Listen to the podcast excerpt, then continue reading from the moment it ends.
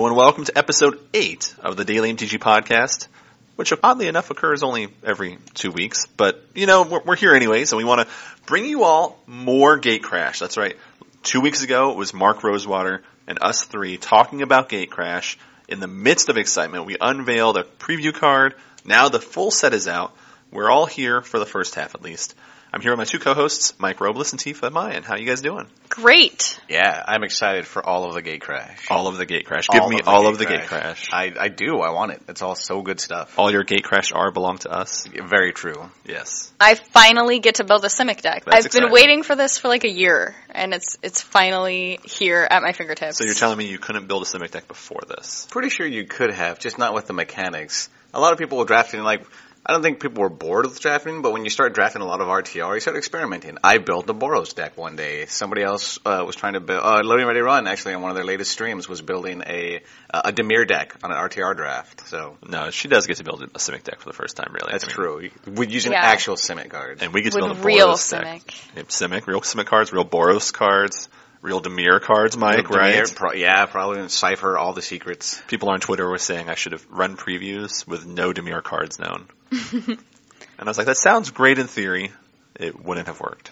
That's true. People already, they're like, we don't get enough of this card. We don't get enough of this card. All of the cards are there by that point. True Dimir fans would have appreciated it. That is very true. Card Dimir fans would not have appreciated it. Like that, the ones who love blue-black, those are the ones that would have had problems.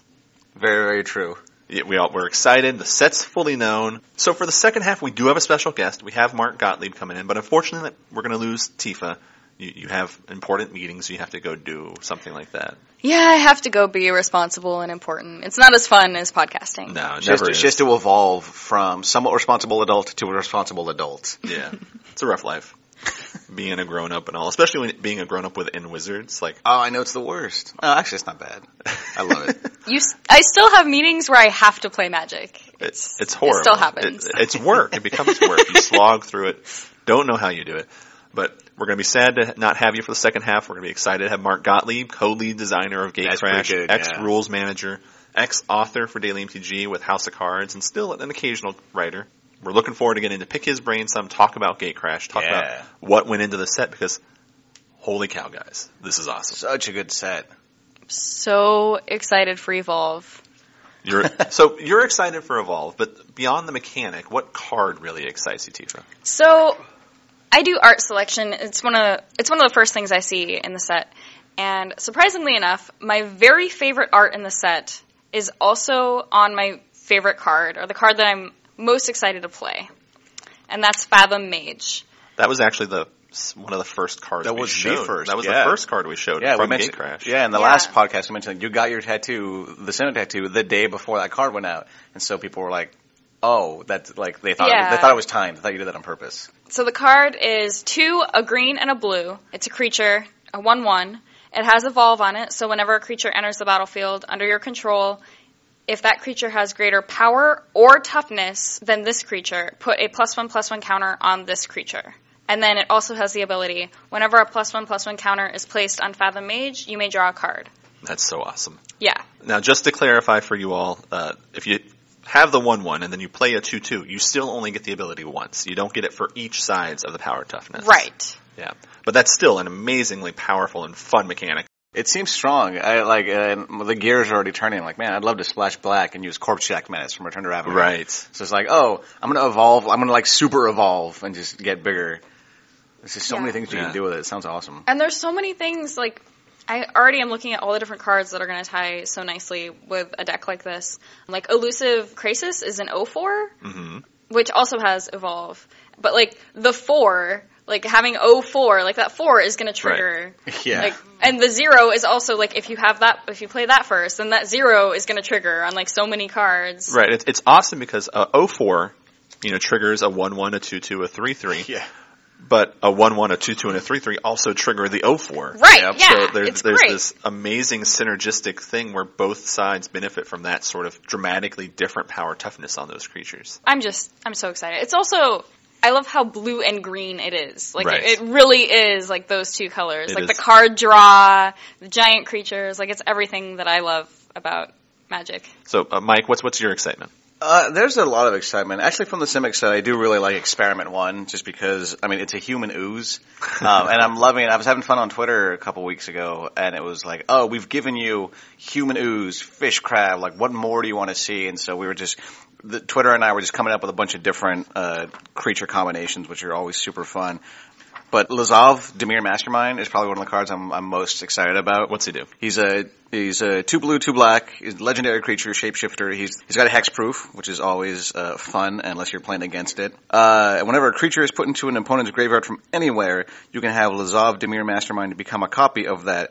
Except its name is still Lazav, Dimir Mastermind, and it's legendary in addition to its other type. It'll also gain hexproof and this ability, and he's a 3/3. So essentially, if something dies, Lazav can become that with all the abilities, and then can copy something else later on. It's an exit the battlefield clone. If a creature dies, then he can clone it. He doesn't clone when he enters the battlefield.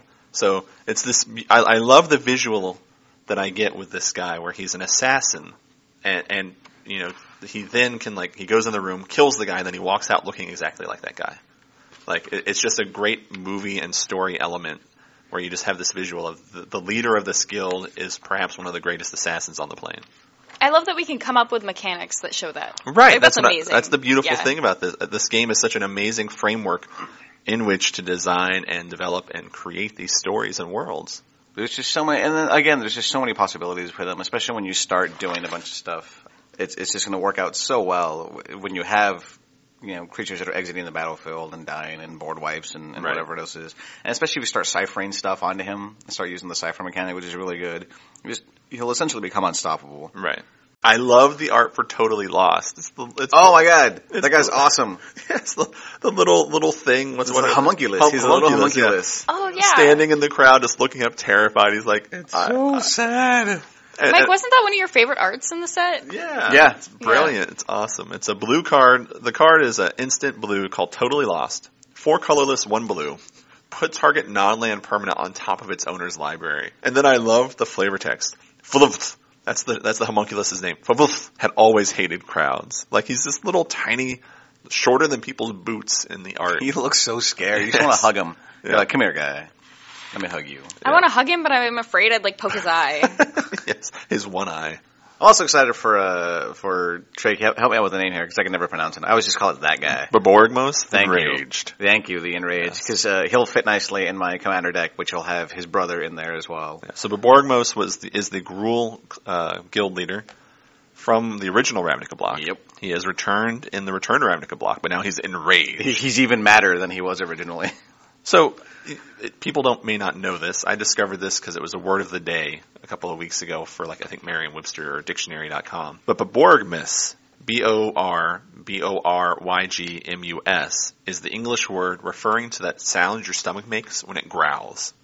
So we've derived Borgmus, the clan leader's name, based on that name, which is just brilliant to me. It's fun. Obviously, that word is a little complicated for Gruul clan members. It really is. I'm just going to cast them and just go, and now I cast, and then they'll know exactly what I'm talking about. And that's probably how he pronounces his name. Or you could just try to time it with, like, your stomach. Right, it just won't eat before a match. Right. I have been working on a commander deck for alt-win conditions. Before Gatecrash, I've been working on this deck, and it's really rough. It's really, I don't feel like I'm smart enough to play it. I have, like, all of these different opportunities. I have 6 different alt-win cards that I can pursue with the deck. So I have all these tutors, all these draw spells, and I have to carefully choose which one I think is the best one. And to be perfectly honest, I have yet to win a game with the deck because it's just that challenging. I always end up feeling like I misplayed. But this deck, the set, Gatecrash, has Biovisionary, which clearly has to go in here. Oh, of course. It's a 5-color deck. So Biovisionary is a creature, human wizard. It's a rare card. It's 1 colorless, a green and a blue. It's a 2/3. And so it says, at the beginning of your end step, if you control 4 or more creatures named Biovisionary, you win the game. Oh, see? So then you clone. Right. Vesuvian Doppelganger. Or just Right Replication. Right Replication works as well. If I'm going to take the easy way out. I was going to think of all the clone cards, like Clone, Vesuvian Doppelganger. Sure. Sakashima, the imposter from the Kamigawa block, which she comes in as a copy. And so from there, you can just go ahead and just, you know, make your deck even harder to play. Like, not only do I have to survive and not use Right of Replication, I have to cast all these other clone creatures. Yep.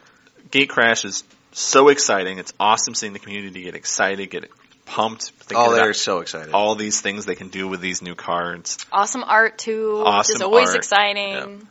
These mechanics are really some of my favorite to ever play. I'm not even exaggerating. I don't want you guys to feel like I'm a high-pitched guy here. I'm just literally this excited for Gatecrash because it's finally coming out. We've all sat on this inside the building for, some of us longer than others, but for a little over a year since I joined the company, and I've just been so excited waiting for this set to finally come out.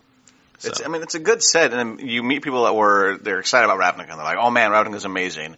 Oh, my favorite guild's not in here, but I'm still having a blast. Right. And then you're like, all right, well now you get to that moment where you get to tell them, all right, your favorite guild's not here. You're going to be really excited when they show up in the next set. And they see them and they're like, you were completely right. This looks amazing. I have to call out also the awesome naming. Like we mentioned Borgmos, we mentioned Biovisionary, all these other sort of names.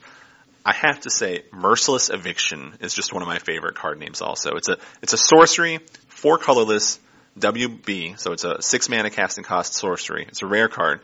And it goes, choose one, exile all artifacts, or exile all creatures, or exile all enchantments, or exile all Planeswalkers. Whoa. Yeah. We finally got a board wipe for Planeswalkers. Yeah. As a commander player, I'm very excited for this. And it's just the art, again, Tifa, the art is awesome on this. I agree, yeah. I am super excited to build a Zegana deck. Going back to Simic. Oh, man, I'm super excited to build with Zegana. The Simic's looking really strong. Everyone's going to dip into your colors, Tifa. The Simic is looking really strong and really good. I mean, the entire set, everyone's looking really, really good. Well, when they see my tattoo, they'll know. Right? They'll know. They know to steal all the cards. But yeah, Prime Speaker Zegana it looks amazing. Yeah, so Prime Speaker Zegana is 6 mana, 2 colorless, 2 green, 2 blue, legendary creature Merfolk Wizard.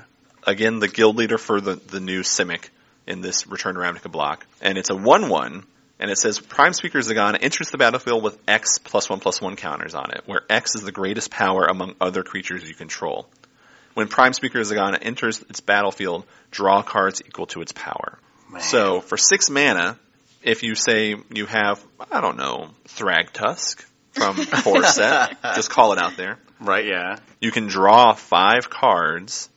Well, this has been awesome. We're all super excited for Gatecrash. The time has come that we need to wrap up here, and we'll be right back without Tifa, unfortunately. Yeah, I can't wait to talk to everyone about my Simic deck and how it does. And we'll be right back with Mark Gottlieb. All right, folks, we are back in the booth. Unfortunately, we have lost Tifa. She had got called to her real job. Gotta make the money, make the cards. Wait, you're saying like real job? Like I tweet. That's my real job. That's your real job. That's her real job is not podcasting, unfortunately. So I was lied to. Remain calm. Don't get too excited. But we have Mr. Orzhov, Mark Gottlieb in the booth. Hello, it's nice to be here on the morning zoo. We're not quite that bad, but okay, that's fair. You are here, sir, because A, you're awesome. Thank you. And B, because you were co-lead designer of Gatecrash. Once I ousted Rosewater and wrested control of the set from him, yes. Yes, that's right. Your famed arch nemesis. You two have the epic battles going back for many years. You have finally defeated Mark, the other Mark, in taking over a set.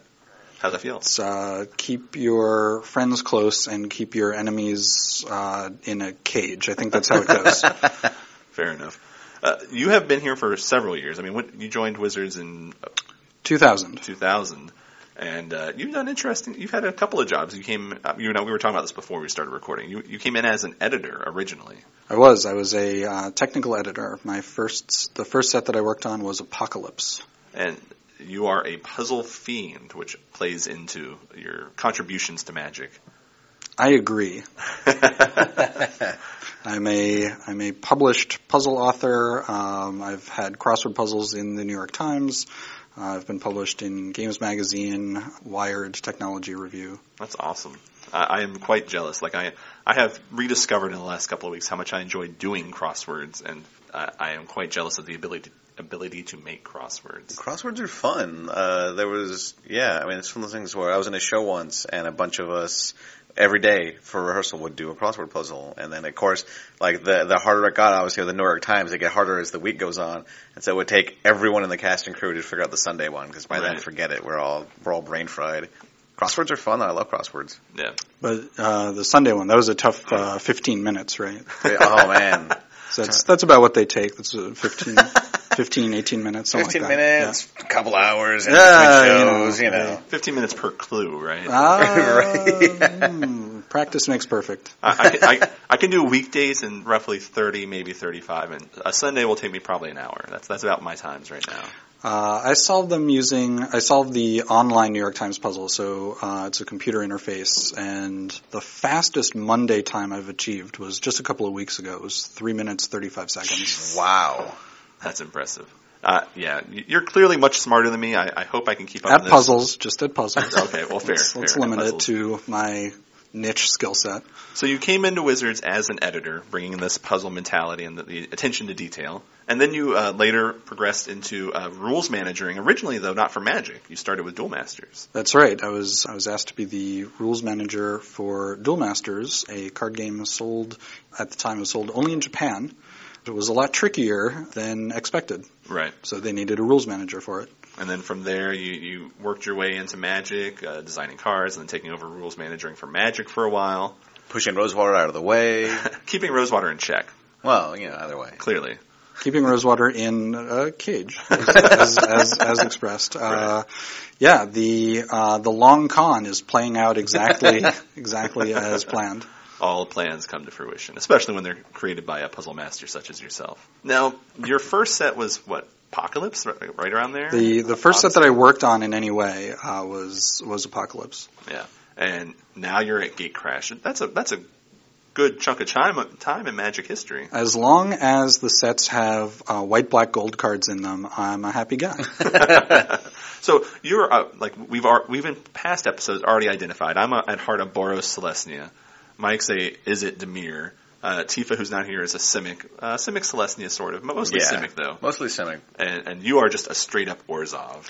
Self-identified. It totally depends on which aspect of my fragmented psyche comes to the fore that day. Like, when I was the rules manager, I was very, very Azorius in the historic decks that I've built. My favorite color combination is green-black. Not to say that I'm specifically Golgari, but green-black was always my favorite color combination. But in terms of ethos, these days I'm feeling very Orzhov, yeah. Nice. Well, it's good to get variety here on the episodes. We don't want to all be, clumping over each other in guilds, so it's good to have the variety. He's also making sure that we pay him so that he can actually speak on the podcast. He's like, I won't tell the secrets unless you pay me in true Orzhov fashion. And let's not forget worship. And the worship. Yeah. That's why you're here in the robes. I was really confused when you walked in. Obviously, as we've discussed with other people, when you design for all cards. But we discussed earlier in this episode our favorite cards. What's your favorite card? What card do you most identify with in Gatecrash? I know it's like picking your favorite children, but I'm going to keep you on the hook here. Yeah, I was prepped for this question. I'm like, so the card I've chosen to go with is High Priest of Penance. It's a card I designed, one of the cards I designed for the set. But just on its surface, in any regular situation, it's this innocuous little card that has a nice little revenge retribution aspect to it. Like it'll block something, it'll kill something, anything. So it's like super, super, super death touch. Mm-hmm. But you can build a little combo around it. You can pump up its toughness. You can start pinging it because it doesn't matter where the damage comes from. You can inflict that damage on it yourself, and then it can start picking off any permanent at the table. Right. So curious to see what kind of ridiculously fragile, horrible but effective commander decks it will pop up right? In. Yeah, I know. Sounds awesome. It's the kind of contraption decks that I like to build and look really scary and make people kill me, but don't actually work. Right. But they're so satisfying to build. Oh yeah, they're super fun. to me, Commander is a puzzle. Like, I have my Commander. How can I fit the rest of the pieces to fit this Commander? Or where can I find the pieces to fit this Commander? And that's, like, High Priest of Penance would definitely be fun in working, building around that card in Commander. So, this Gatecrash wasn't your first lead. You led Mirrodin Besieged previously, correct? Right, that's right. How did you enjoy working? I mean, the co-lead thing was unusual. How did you enjoy working on Gatecrash? I loved working on Gatecrash. And yeah, it was a, to this point, pretty unique, scenario, for Rosewater starting the set and then, handing it off to me when he, had to turn his attention to leading all the other bazillion sets that he leads. But I was already on the team, so I had already made a bunch of Gatecrash cards. I was deeply invested in the set already, but I love the original Ravnica block. It's my favorite block. It was the first block that I got to work on in terms of both design and development. Dissension was my first design team. The original Ravnica was my first development team. Okay. So I definitely wanted to be involved in Gatecrash. Now, we had you write an article for Daily MTG talking about working on the set, and one of the things you brought up was actually the urban theme. Yes. In Return to Ravnica, and how you contributed to and helped drive the necessity for representing a large city in cards. Let's talk about some of the interesting cards that came out of that process. One that jumps out at me was the Debtor's Pulpit. Debtor's Pulpit. Yeah. So the work on the city-themed flavor, it started with a small team that I ran to supplement the Return to Ravnica design. So it was a little Strike Force team, in that the original Ravnica did an awesome job at conveying guild theme, but maybe didn't take enough advantage of the unique urban environment, where you don't see a lot of fantasy set, and certainly you don't see magic sets set in a city. So this go-around, we wanted to make sure we took more advantage of that and really give you a sense of place, put you on a card level, like put you in a city and see what does that mean? What kind of cards would that create?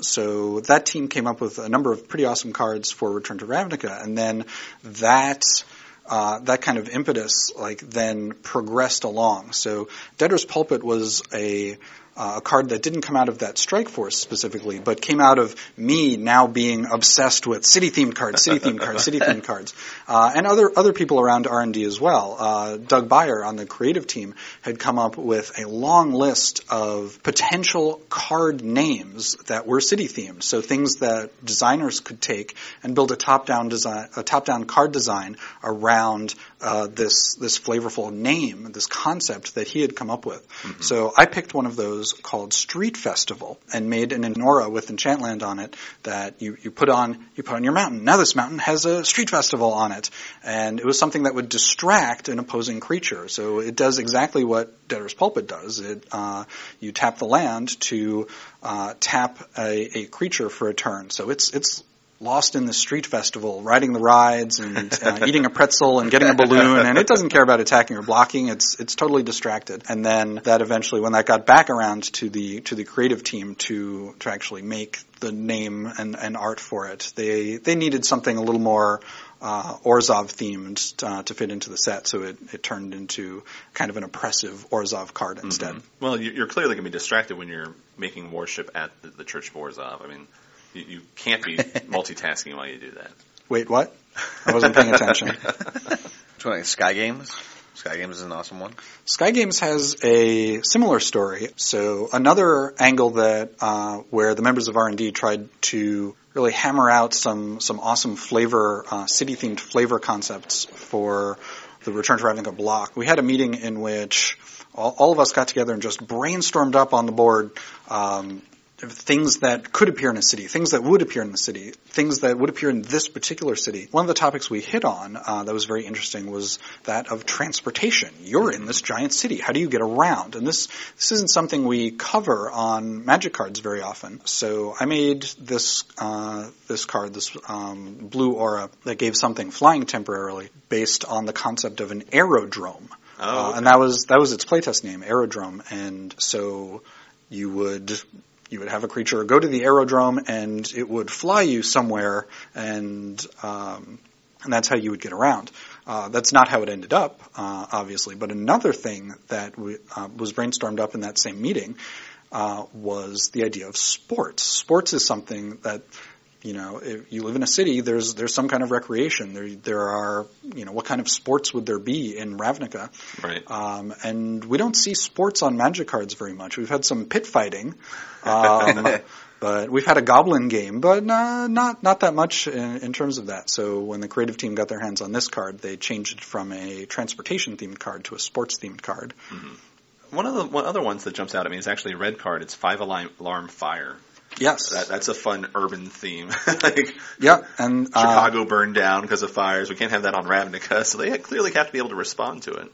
Yeah, that also came from Doug Beyer's list. He had it wasn't exactly this name. It was something like Multiple Alarm Fire, something very close to that. I mean, for as the lead of a set will often do, I was putting in, you know, late nights, and I like to work in the evenings anyway, but I recall sitting at my desk in the evening.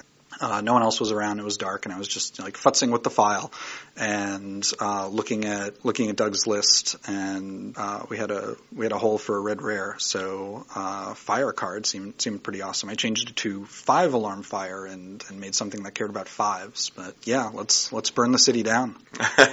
We talk about a lot of how, you know, it's very urban themed, very city-esque. I mean, even the artwork.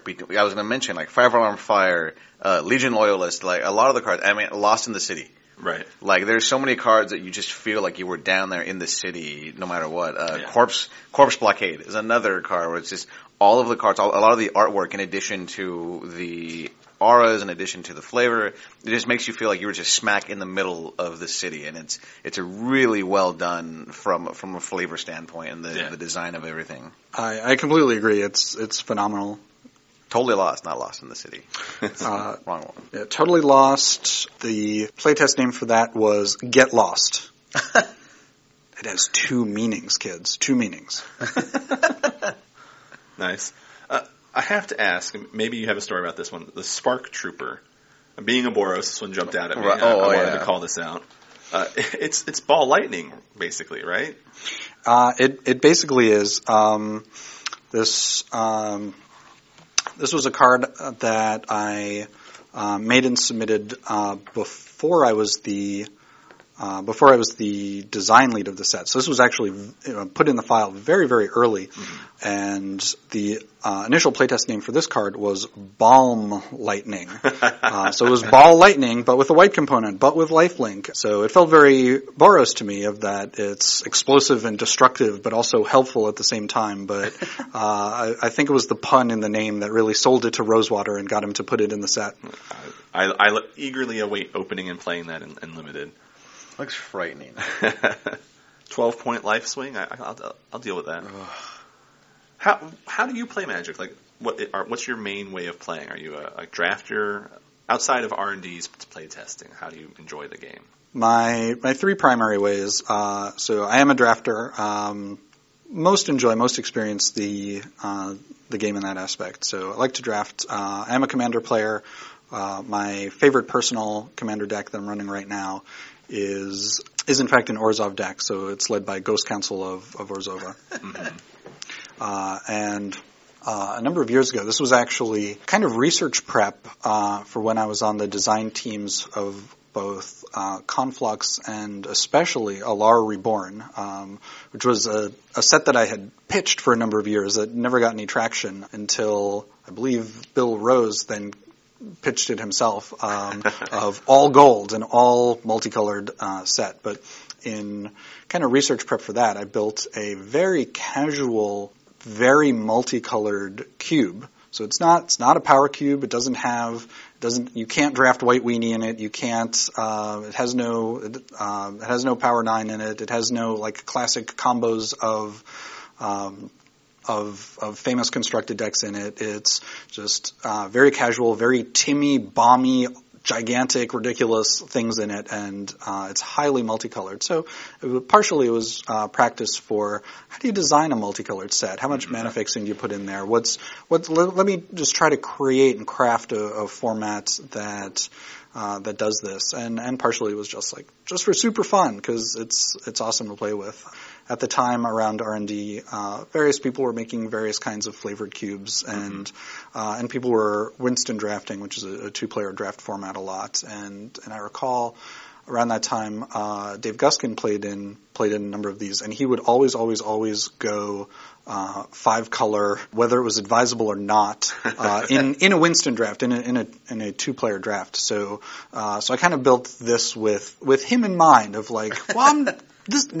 drafting five color is the right thing to do. Like, grab your mana fixing and grab your multicolored bombs and go to town. Mm. So that picked up the moniker the Got Cube, and it's been mined over the years as I pull cards out of it to put in my commander decks. But I'll still trot it out every now and then, and it's super fun. That sounds like a fun cube. That's awesome. So is cube the third way you play? The first was draft, second was commander. And the third is the Got Cube. The Got Cube, okay. That's what I wanted to double check. I thought that's what it was. But we really appreciate you taking time, coming to talk with us about some of the commander cards, some of the stories from behind the scenes. Is there anything else you want to throw out there? Any other stories that we might have missed? So many stories. We don't have time for them all. That's fair. That's fair.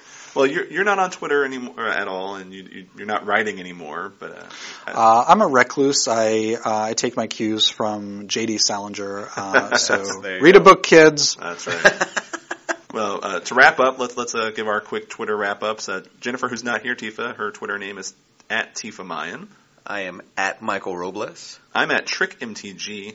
And new, starting this week, you can now email us if you have questions or feedback you want to share. If you have ideas for future episodes, shoot us an email, dailymtgcast@wizards.com. What was that again, Trick? dailymtgcast@wizards.com. Got it. Cast, it has two meanings. It's like a magic term. In any case, we will be back in 2 weeks with another episode of the Daily MTG Podcast.